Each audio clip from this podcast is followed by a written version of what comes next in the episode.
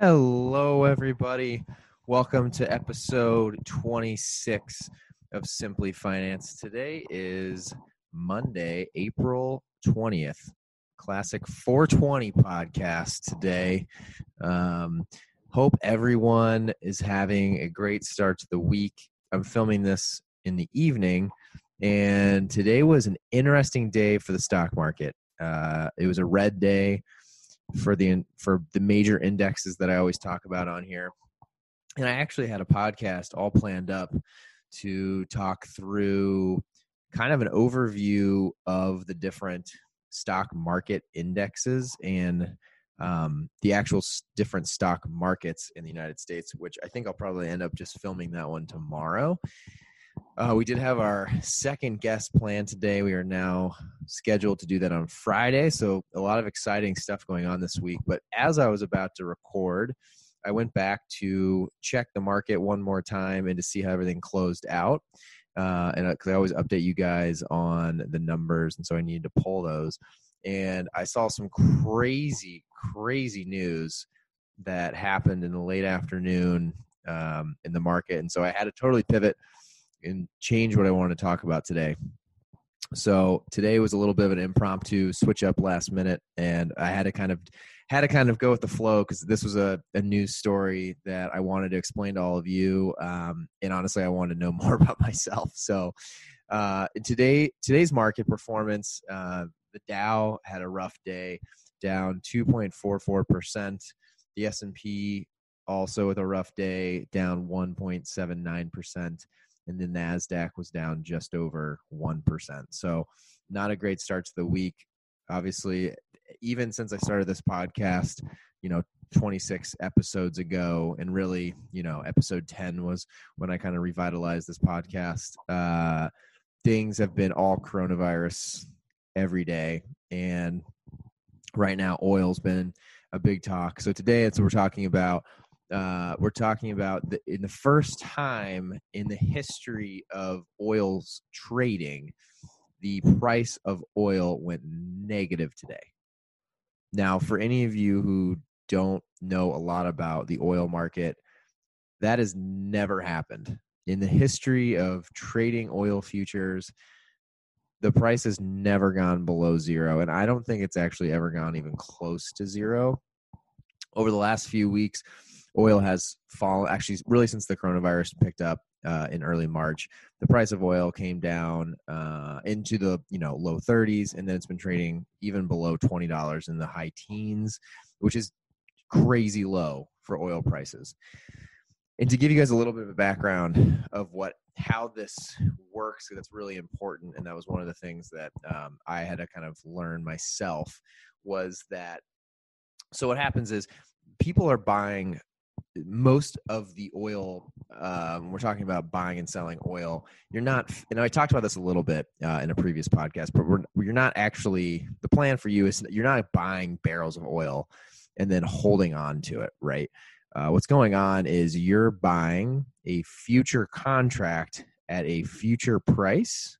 So let's say for example uh, oil is being is trading today at $10 and you have an opportunity to lock in a future oil price for a thousand barrels at twenty dollars, and you believe the price is going to go even above. You think the oil market's going to go from ten to thirty, let's just say, for fun numbers.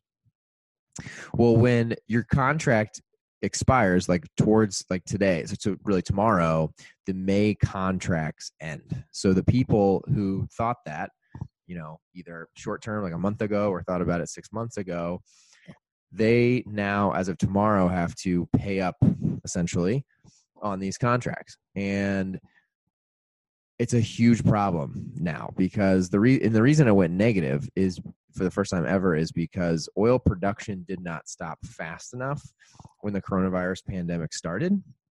And so the global supply of oil is way too high. There's too much oil. We're not using enough of it right now and they kept producing it. So now the next problem is going to be no one needs to buy this oil, right? So people like you and me, if we wanted to trade, our hope is that we're buying it low, when the date of the expiration comes up, the price is up. And when we sell it, our hope is that we're actually selling it to an oil refinery, right? Someone who actually is going to buy oil or to an airline, someone, you know, someone who actually needs the physical oil. Most people that are buying and selling during a month are not necessarily ever going to touch the oil. But at the end of the month, the people that are still there holding on to those contracts are the people who need the physical oil.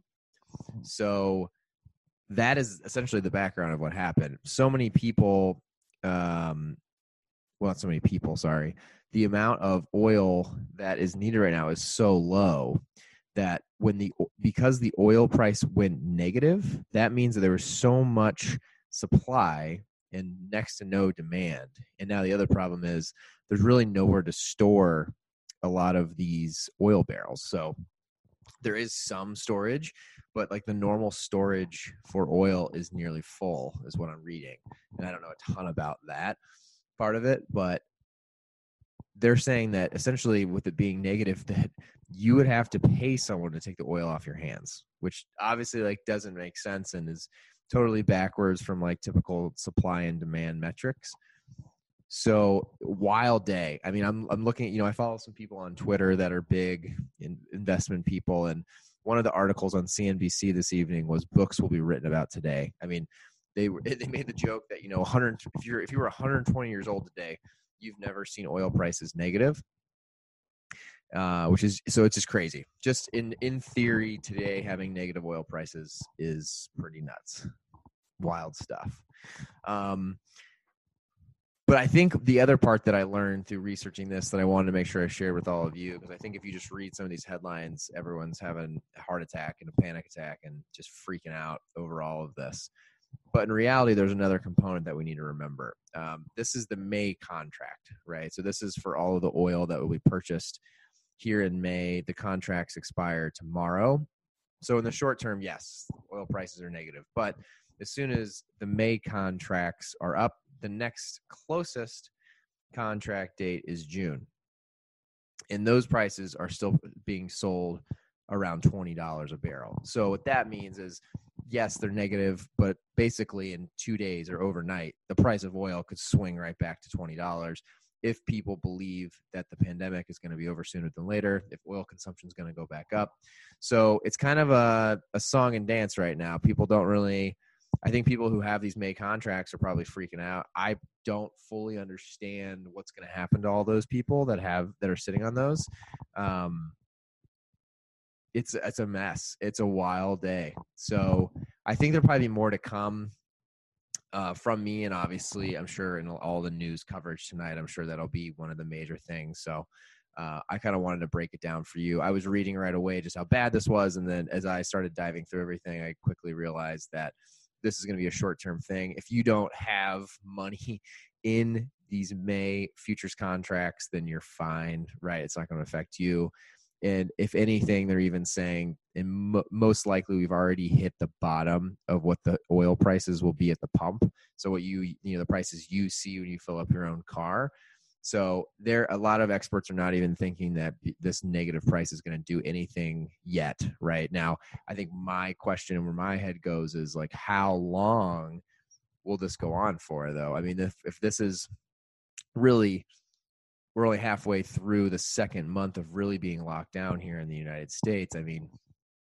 what happens after that? I think that's that's really the question, um, and I think that's really what's going to drive the oil market going forward. I think you know today, right?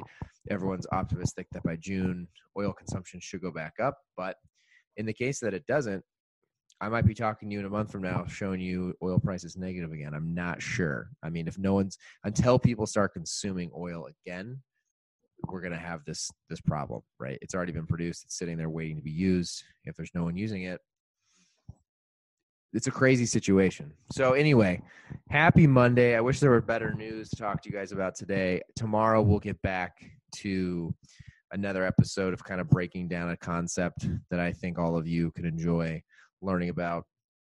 And like I said, get excited. Friday scheduled. Uh, one of one of uh, uh, I guess well, I've only had one guest so far, but as my second guest, a uh, highly regarded wealth management advisor. So excited to have uh, have him on.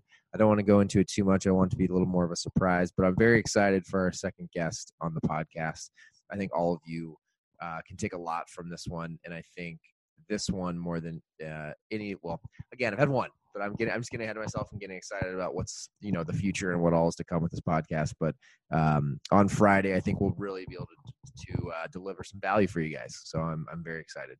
Anyways, um, I hope all of you have a great evening. Um, I hope your investments didn't take a total beating today, but if they did, remember it's a long game. It's a marathon, not a sprint. So happy Monday, everybody. Thanks again for listening. I really appreciate your support, and we'll talk to you soon. See ya.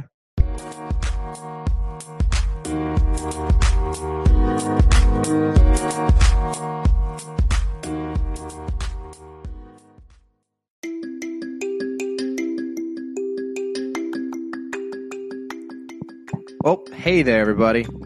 Not quite done yet. Just wanted to add a little ending to today's episode.